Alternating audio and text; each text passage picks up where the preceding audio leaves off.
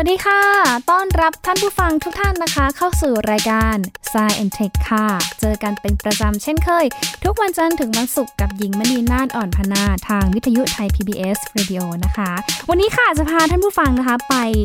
พูดคุยกันเรื่องของเพลงค่ะ เขาบอกว่าเพลงอิเล็กทรอนิกส์จังหวัดหนักๆ ของวงดนตรีชื่อดังอเมริกัน จะช่วยป้องกันยุงได้เออฟังไม่ผิดนะคะ กันยุงได้จริงค่ะ แล้วก็มีการทดสอบจากทางนาซานะที่เขาทดสอบ Mars Helicopter เฮลิคอปเตอร์ที่จะขึ้นไปบินสำรวจดาวอังคารค่ะ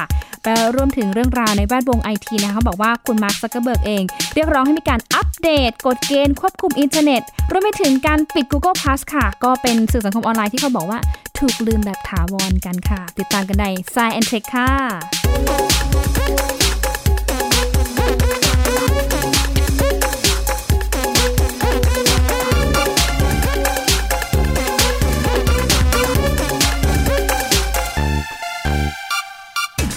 ก่อนอื่นต้องถามท่านผู้ฟังก่อนค่ะว่า ปกติแล้วเนี่ยชอบฟังเพลงแนวไหน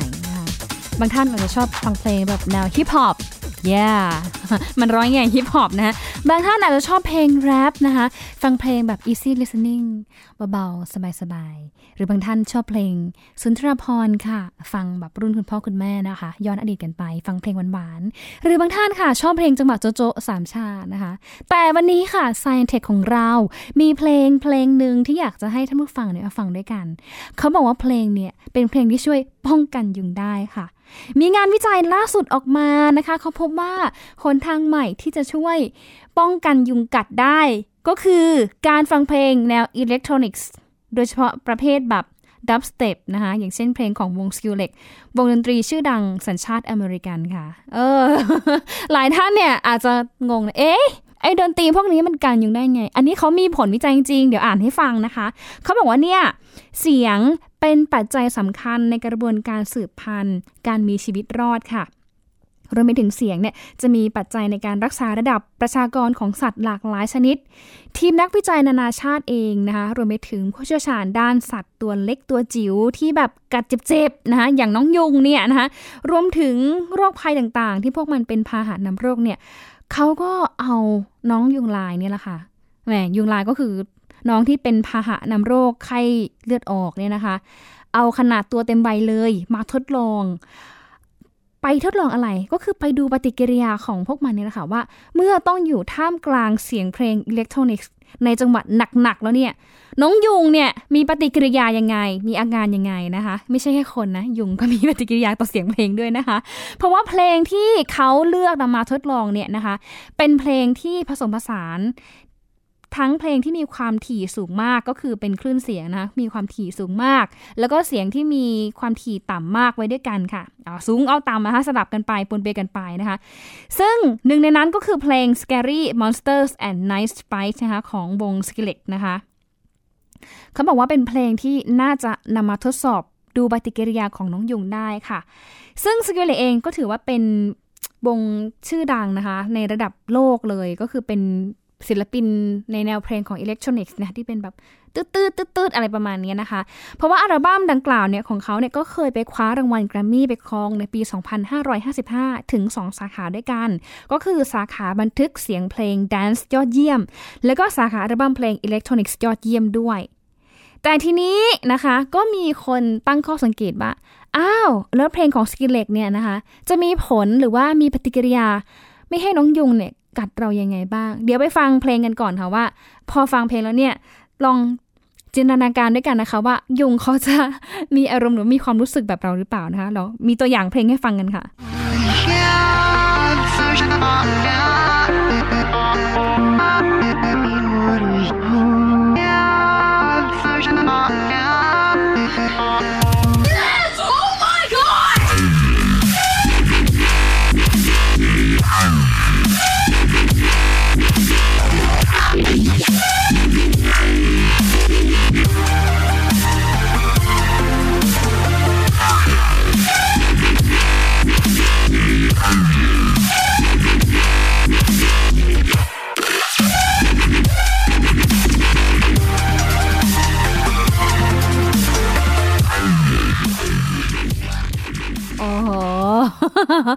ไงบ้างคะท่านผู้ฟังคะฟังเพลงแล้วเนี่ยคะ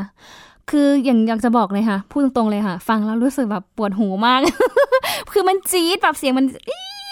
คือคือมันแบบรบกวนแบบระบบประสาทของเรามากค่ะ แต่ว่าเขามีการอธิบายทางวิทยาศาสตร์เหมือนกันนะคะว่าแนวเพลงแนวนี้สำหรับมแมลงเนี่ยแรงสะเทือนในคลื่นความถี่ต่ำจะไปช่วยกระตุ้นให้เกิดพฤติกรรมทางเพศ แต่ว่าอีกด้านหนึ่งค่ะ สิ่งที่น้องยุงได้ยินนะคะหรือว่าแมลงได้ยินเนี่ยก็จะไปกระบวนรบกวนกระบวนการรับรู้ของแมลงด้วยทำให้ไม่สามารถแยกแยะได้ว่าตัวไหนเป็นพวกเดียวกันหรือว่าคนละพวกได้ค่ะ อันนี้มีผลวิจัยเลยนะคะ ที่เขาตีพิมพ์ในวารสารนานาชาติติดต่อกันนะคะ ผ่านทาง Acta Tropica นะคะ ซึ่งถือว่าเป็นข่าวดีสำหรับมนุษย์ แล้วก็วงซิลเล็กด้วย ข่าวดีสำหรับคนที่แบบไม่ชอบยุงกัดเลย หรือว่าคนที่แบบอยู่กับยุงไม่ได้เลยแหละนะคะ เพราะว่า ผลการศึกษาเนี่ยเขาพบว่า ยุงตัวเมียค่ะ จะเพลิดเพลินไปกับการถูกปรนเปรอด้วยเพลง Scary Monster นะคะ แล้วก็ทำให้ตัวเมียเองนะคะ ไม่ใส่ใจที่จะไปกัดคน คือนางแบบเพลิดเพลินกับจังหวะแบบนี้ โอ้ฟังดูแบบนางดู hardcore เหมือนกันนะคะก็นางก็จะไม่ไปกัดคนค่ะ หรือว่ากัดน้อยลงกว่าเดิมเมื่อเทียบกับยุงที่อยู่ในสภาพแวดล้อมปกติ นอกจากนี้เองนะคะ ก็ยังพบว่าพวกมันเนี่ยยังดูดกินเลือดน้อยลง เมื่ออยู่ในสภาพแวดล้อมที่มีเสียงดนตรีบรรเลงด้วย แล้วก็ที่น่าสนใจก็คือ ยุงพวกนี้เองนะคะ ผสมพันธุ์กันน้อยลงอย่างมาก เมื่อเทียบกับยุงที่ไม่ได้ฟังเพลงเอาละค่ะ ท่านผู้ฟังท่านไหนนะคะ ฟังแล้วก็ได้ไอเดียแล้วเนาะว่าโอเค เดี๋ยวกลับบ้านไป ลองไปเปิดเพลงแนวนี้ดูนะคะ ดูซิว่ายุงเนี่ยจะมากัดเราหรือเปล่า เนี่ยหญิงคืออ่านไปแล้วพูดไปแล้วเนี่ยก็มีความรู้สึกเอออยากจะลองทดลองดูเหมือนกันนะคะ ว่ามันจะได้ผลจริงหรือเปล่านะคะเพราะว่า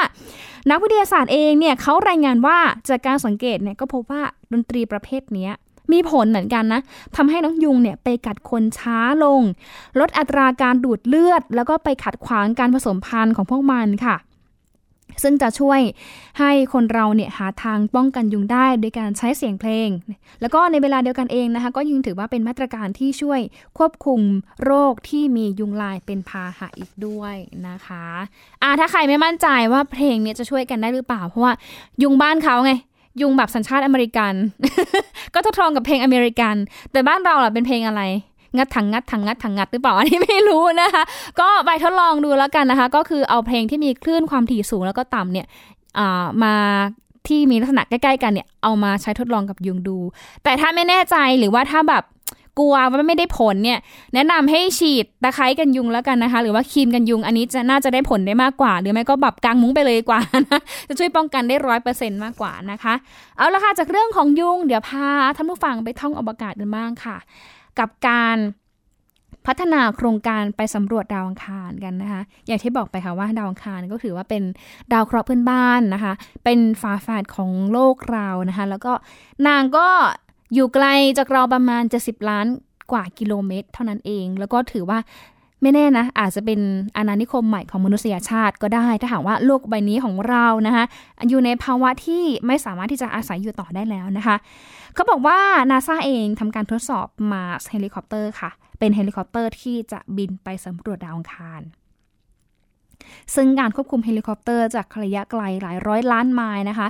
เหนือจุดสุดยอดของชั้นบรรยากาศที่เบาบางของดาวอังคาร แล้วก็อุณหภูมิเยือกแข็งที่ติดลบมากถึง 90 องศาเซลเซียสในเวลากลางคืน ก็ทำให้การบินนี้เป็นความสามารถทางเทคนิค ที่ยากอย่างเหลือเชื่อค่ะ เพราะว่าสำนักอวกาศเนี่ยนำเฮลิคอปเตอร์ขนาดประมาณ 1 กิโลกรัม 8 ขีด หรือว่าประมาณเกือบเกือบ2กิโลกรัมนะคะ มาบินในห้องสุญญากาศที่ห้องปฏิบัติการ Jet Propulsion Laboratory ที่แคลิฟอร์เนียค่ะ ซึ่งมีการแลกเปลี่ยนแก๊สไนโตรเจน ออกซิเจน แล้วก็ก๊าซอื่น ๆ ด้วยนะคะ สำหรับก๊าซคาร์บอนไดออกไซด์ค่ะเขาจะทำการแลกเปลี่ยนเพื่อเลียนแบบบรรยากาศของดาวอังคาร รวมถึงการเลียนแบบระบบไร้แรงดึงดูดด้วยนะคะเพราะว่าดาวอังคารแน่นอนว่า ถ้าเราไปอย่างเงี้ยน้ำหนักตัวเราอาจจะไม่ได้หนักเท่ากับโลกหรอกอาจจะเบากว่าด้วยนะคะ ก็ถือว่าเป็นอีกขั้นหนึ่งนะคะของการที่จะพัฒนา มีวิวัฒนาการการขึ้นไปสำรวจดาวอังคารด้วยค่ะ ซึ่งเขาบอกว่าการนำเฮลิคอปเตอร์เนี่ยเข้าไปในชั้นบรรยากาศที่เบาบาง เป็นเพียงส่วนหนึ่งของความท้าทาย การเลียนแบบการบินไปดาวอังคารที่แท้จริงเนี่ยต้องเอาแรงดึงดูดของโลกออกไป 2 ใน 3 นะคะ เพราะว่าดาวอังคารเองเนี่ยมีแรงดึงดูดที่น้อยกว่าโลกมากเลยนะคะ อย่างสมมติยกตัวอย่างเช่น ถ้าเราอยู่ที่โลกเนี่ยค่ะเราหนักประมาณ 60แต่ถ้าเราไปชั่งน้ำหนักที่ดาวอังคารเนี่ยเราก็อาจจะน้ำหนักเหลือเพียงประมาณสัก 20 กิโลกรัมก็ได้นะคะ เพราะว่าแรงดึงดูดเขามีน้อยกว่าโลกนั่นเองนะคะ ดังนั้นเองนาซาเขาก็เลยตั้งเป้าว่าเนี่ยแหละจะปล่อยเฮลิคอปเตอร์ไปกับการเดินทางไปดาวอังคาร แต่ก็คาดว่าเบื้องต้นเนี่ยน่าจะเดินทางไปดาวอังคารได้ในเดือนกรกฎาคม ปี 2020 หรือว่าอีกประมาณปีหน้านะคะ ก่อนที่จะกลับมาสู่พื้นโลกได้อย่างปลอดภัย ในเดือนกุมภาพันธ์ ปี 2021 ด้วยนะคะ ถือว่าเป็นดาวเคราะห์ดวงหนึ่งค่ะที่น่าสนใจเพราะว่า อย่างที่รู้ๆมาว่าดาวอังคารเองก็มีร่องรอย คล้ายๆกับมีของเหลวไหล หรือเทียบๆก็คือประมาณโลกที่ตายซากไปแล้ว นับพันล้านปีนะคะ แต่ขณะเดียวกันเองนะคะ เมื่อประมาณ 3-4 ปีที่ผ่านมาเองเขาก็บอกว่า เออเนี่ยมีภาพถ่ายนะจากยานอวกาศขึ้นไปสำรวจดาวอังคาร แล้วก็บอกว่าเห็นร่องรอยการไหลของของเหลว ซึ่งของเหลวนั้นนะอาจจะเป็นของเหลวที่มาจากสารหรือว่าส่วนประกอบต่างๆ ของดาวอังคารก็ได้ หรืออาจจะเป็น ของเหลวที่ใกล้เคียงกับโลกเราก็ได้ อันนี้ก็ต้องคอยติดตามกันไปนะคะ เพราะว่าเขาก็เชื่อว่าของเหลวเองหรือว่าน้ำเองเนี่ยแหละค่ะ น่าจะเป็นจุดตั้งต้นของการกำเนิดสิ่งมีชีวิต เราอาจจะแน่นอนว่าเราอาจจะไม่ได้มีโอกาสเห็นมนุษย์ต่างดาวที่เป็นมนุษย์หรือว่าเป็นคนหรือว่าเป็นสิ่งมีชีวิตใหญ่ ๆ เหมือนโลกของเรา แต่เขาก็บอกว่าอาจจะมีความเป็นไปได้ หรืออาจจะเป็นไปไม่ได้ก็ได้ ที่อาจจะมีสิ่งมีชีวิตเล็ก ๆ อย่างเช่นพวกจุลินทรีย์ที่สามารถดำรงชีวิตอยู่ได้บนพื้นผิวของดาวอังคารนั่นเองนะคะ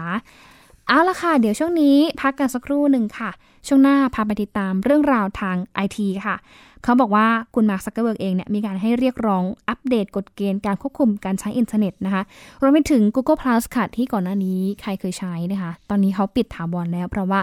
มาไม่ทันซักเกอร์เบิร์กนะคะ เพราะว่าซักเกอร์เบิร์กเองเขาก็ครอบครองพื้นที่ทางโซเชียลมีเดียเอง สักครู่หนึ่งกับ Science Tech ค่ะ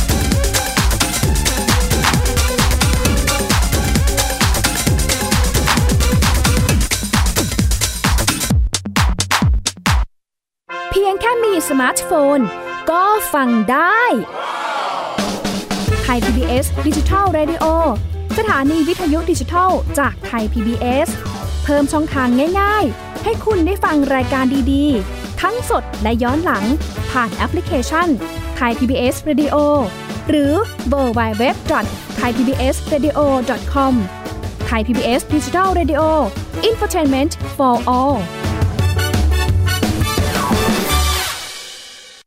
จัดใหญ่ให้เยอะ รายการสำหรับเด็กและครอบครัว จาก Thai PBS Digital Radio ทุกวันจันทร์ถึงอาทิตย์ จันทร์ถึงศุกร์8นาฬิกา รายการ Mom and Mouth 16นาฬิกา รายการเสียงสนุก 17นาฬิกา รายการ Kiss Out วันเสาร์6นาฬิกา รายการนิทานสุภาษิต7นาฬิกา รายการพระอาทิตย์ยิ้มแฉ่ง 8นาฬิการายการ Kiss Rangers 17นาฬิการายการ Youth Voice วันอาทิตย์ 6นาฬิการายการนิทานคุณธรรม 7นาฬิการายการพระอาทิตย์ยิ้มแฉ่ง8นาฬิการายการท้าให้อ่าน 17นาฬิการายการเด็กรู้สู้ภัย และ 17นาฬิกา30นาทีรายการ Teen Space ส่งเสริมคุณภาพชีวิต สร้างเสริมความคิดและจินตนาการ กับไทย PBS ดิจิทัล Radio สถานีวิทยุดิจิทัล จากไทย PBS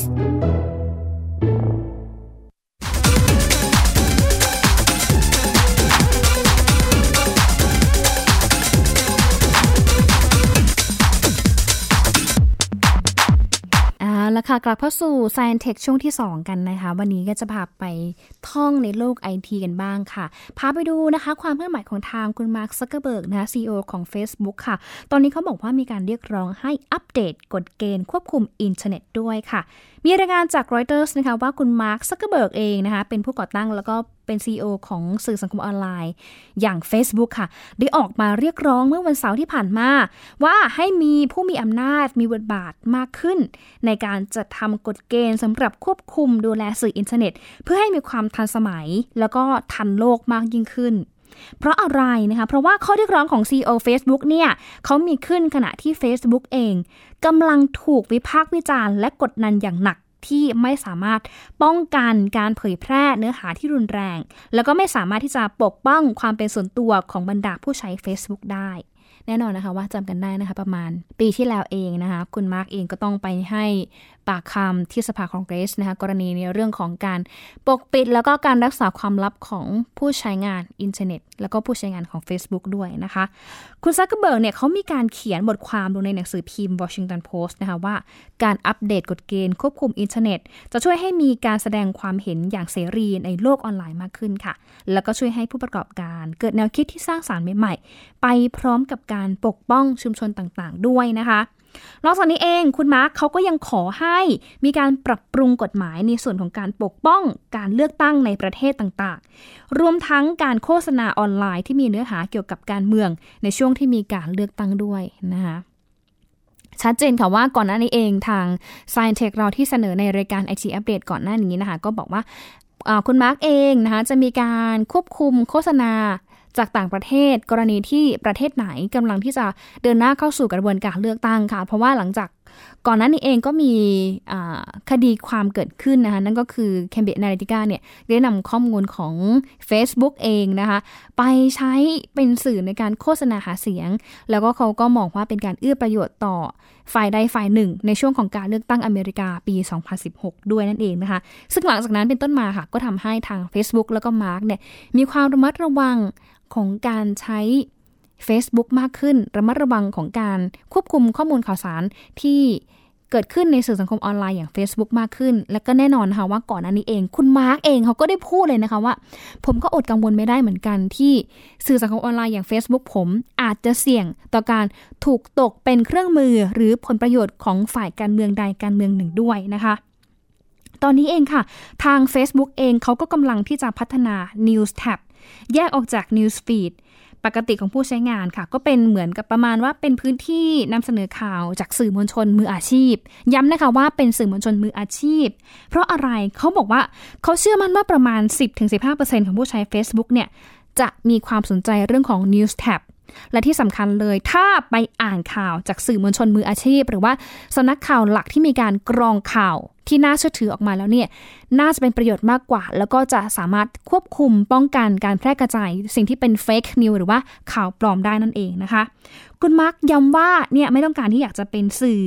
แต่ว่ายินดีนะที่อยากจะเป็นพันธมิตรกับสื่ออะถ้าสื่อไหนอยากจะมาเป็นพันธมิตรกับ Facebook อยากจะมาร่วม แชร์ข้อมูลข่าวสารกับ Facebook คุณก็มาได้นะ เพราะว่าสิ่งสำคัญเลยคือ เขาต้องการอยากจะให้ผู้คนที่ได้รับข่าวสารเนี่ยรับข้อมูลที่น่าเชื่อถือได้ แล้วก็ต้องการหาวิธีที่อยากจะช่วยให้นักข่าวทั่วโลกเนี่ยสามารถที่จะทำงานที่สำคัญของพวกเขาได้ เป็นอีกหนึ่งช่องทางที่สามารถเผยแพร่ข้อมูลข่าวสารที่ถูกต้องที่พวกเขาเนี่ยไปค้นหามาจากแหล่งข่าวที่น่าเชื่อถือได้นั่นเองนะคะ สำหรับรายละเอียดของ News Tab เนี่ยก็ยังคงอยู่ในขั้นตอนของการศึกษาค่ะ ซึ่งคุณมาร์กเองก็เชื่อว่าจะสามารถช่วยให้สำนักข่าวต่างๆ ที่กำลังดิ้นรนเพื่อเปลี่ยนผ่านไปสู่เนื้อหาดิจิทัลเนี่ยสามารถที่จะโอเค กระจายข่าวสารได้ง่ายขึ้นนะคะแล้วก็ไม่ต้องแบบดิ้นรนหนักมากขึ้นนั่นเองนะคะ เพราะคุณมาร์กเองเขาก็อ้างอันนี้คือย้ำนะคะว่าอ้างเป็นการอ้างว่า เป็นโอกาสที่แท้จริงที่จะทำให้ข่าวสาร สร้างเม็ดเงินได้ดีกว่าการโพสต์ลงในหน้า Newsfeed ซึ่ง Facebook เองก็จะหารือร่วมกับสื่อเพื่อให้มั่นใจว่าเนื้อหาข่าวของสื่อนั้นจะอยู่ใน News Tab ด้วย แต่อันนี้ก็เป็นเหมือนการนำร่องค่ะ ก็ยังไม่ได้มีการชี้ชัดหรือว่าฟันธงได้ชัดเจนนะคะว่า การที่จะเอาข่าวมาลงใน News Tab นั้นมันจะช่วยให้มีรายได้ เพิ่มขึ้นจากเดิมจริงหรือเปล่า หรือมันจะทำให้ผู้บริโภคเนี่ย หันไปอ่านข่าวจาก News Tab ได้มากขึ้นจริงหรือเปล่า อันนี้ก็ต้องลองศึกษากันไปค่ะ แต่ว่าที่แน่ ๆ เลยก็คือ อยากจะให้ท่านผู้ฟังทุกท่าน ก็เชื่อว่าเกือบๆทุกท่านแหละ มีโซเชียลมีเดียมีบัญชีเป็นของตัวเอง มีบัญชีส่วนตัวเป็นของตัวเอง เพราะฉะนั้นนะคะในเรื่องของการแชร์ข้อมูลข่าวสารโดยเฉพาะเรื่องราวทางการเมืองตอนนี้ข่าวทางการเมืองคือถือกระแสแรงมากนะคะข่าวไหนที่เป็นไม่มีที่มาที่ไปอะค่ะ หรือว่าข่าวไหนที่เรามองแล้วว่า มันไม่น่าจะใช่อะค่ะ หรือไม่ได้มาจากสำนักข่าวที่น่าเชื่อถือได้ อันนี้แนะนำว่าให้ใช้วิจารณญาณในการเสพข่าวอย่างมากเลยทีเดียวนะคะ หรือทริคง่ายๆค่ะในการที่จะดูว่า เอ้ยข่าวนี้เฟกหรือเปล่า ข่าวนี้จริงหรือเปล่านะคะ ท่านผู้ฟังลองดูตัวเครื่องหมายตกใจนะคะ ที่มันจะเด้งขึ้นตรง headline ของลิงก์นั้นๆนะคะ ที่ปรากฏใน Facebook ลองคลิกเข้าไปดูก็ได้ค่ะ เพราะว่าตัวอักษรตัวนั้นเนี่ยเขาจะแสดง ที่มาที่ไปของเว็บไซต์ตัวนี้นะคะ ปริมาณคนอ่านนะคะรวมไปถึงสำนักข่าวนะคะว่ามีความน่าเชื่อถือขนาดไหน เพื่อประกอบการตัดสินใจในการรับข้อมูลข่าวสารจากตัวลิงก์นั้นๆนั่นเองนะคะ อันนี้ก็ต้องฝากดูด้วยแล้วกันนะคะอาจาก Facebook ค่ะ เรามาดูในเรื่องของทาง Google กันบ้างนะคะ หลายท่านคงจะเคยผ่านผ่านตากับ ฟีเจอร์ Google Plus นะคะฟีเจอร์ของทาง Google กันแล้วนะคะ ที่เขาบอกว่าเป็นสื่อสังคมออนไลน์อีกอย่างหนึ่งที่สามารถใช้ติดต่อสื่อสารกันได้ ทั้งในเรื่องของการแชท การทำงานนะคะ หรือแม้แต่การทำวิดีโอคอลประชุมกันหลาย ๆ คนได้นะคะ ตอนนี้ค่ะเขาบอกว่า Google Plus แพลตฟอร์มสื่อสังคมออนไลน์จาก Google เนี่ยก็ปิดตัวอย่างถาวรในวันอังคารตามเวลาของสหรัฐ หรือก็เท่ากับวันพุธตอนเช้าของไทยเรานะคะ หลังจากที่ ไม่อาจต้านทานสื่อสังคมออนไลน์ยักษ์ใหญ่ในอุตสาหกรรมได้นะคะ Google Plus เนี่ยเขาเปิดตัวมาประมาณกลางปี 2554 แล้วแหละนะคะ ก็เชื่อว่าหลายท่านคงจะเคยใช้กันนะคะ แล้วก็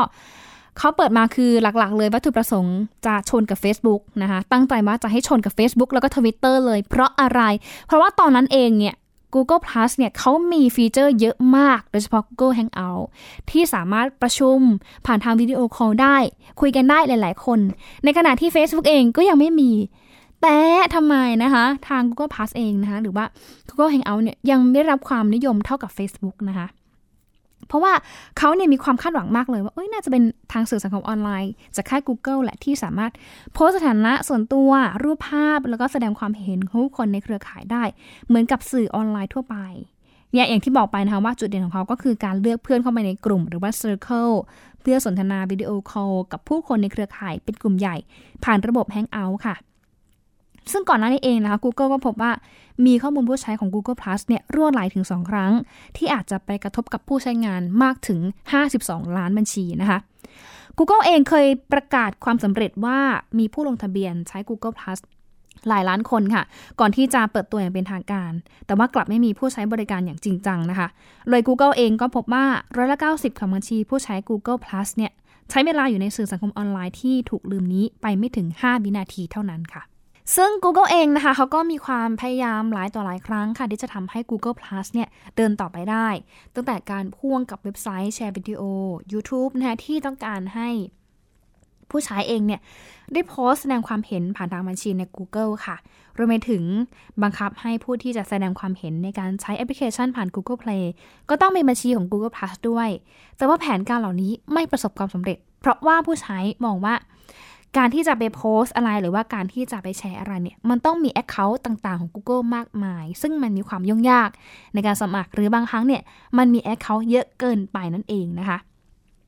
ก็เลยทำให้จุดนี้เอง Google เนี่ยไม่สามารถที่จะไปสู้กับทาง Facebook ได้ เพราะว่า Facebook เองมีแค่ Account เดียว แต่ว่าสามารถที่จะลิงก์หรือว่าทำอะไรต่างๆ ได้มากกว่านั่นเองค่ะ แล้วก็ตอนนี้เอง Google เขาก็มีการพัฒนา ฟีเจอร์ออกมาหลากหลายรูปแบบนะ โดยเฉพาะในเรื่องของแชท Messenger วิดีโอคอลแล้วก็ที่สำคัญเลยยังเห็น ชัดเจนก็คือขายของหนักมากนะคะคือเวลาที่เราเซิร์ชอะไรใน Google เนี่ย มันก็จะไปเด้งกับ Facebook ด้วยนะคะ ก็คือ Facebook รู้ตลอดนะคะ ว่าเรากำลังคิดอะไรอยู่นะคะ เพราะฉะนั้นเนี่ยสำหรับคนที่คิดถึง Google Plus ค่ะที่เพิ่งจากไป เราก็สามารถที่จะไปหาดูได้นะคะ ในเว็บไซต์ Google Symmetry นะคะ หรือว่าสุสานแห่งความล้มเหลวของ Google นั่นเองนะคะ ก็จะให้เราเห็นแหละถึงวิวัฒนาการของการใช้สื่อโซเชียลมีเดียว่าในอดีตที่ผ่านมาเราใช้อะไรกันบ้างนะ จากแต่ก่อนเนาะใช้ ICQ ใช้ MSN นะคะหลายท่านคงเกิดทัน ตอนนี้เราก็มาใช้ Facebook นะคะแล้วก็ใช้ Instagram ในการที่จะติดต่อสื่อสารกับเพื่อน หรือว่าในสื่อสังคมออนไลน์ด้วยค่ะ และทั้งหมดนี้ก็คือ Science Tech นะคะ พบกันทุกวันจันทร์ถึงศุกร์ค่ะ 11โมงครึ่ง กับหญิงมณีนาฏอ่อนพนานะคะ วันนี้หมดเวลาแล้วต้องลาไปก่อนนะคะ สวัสดีค่ะ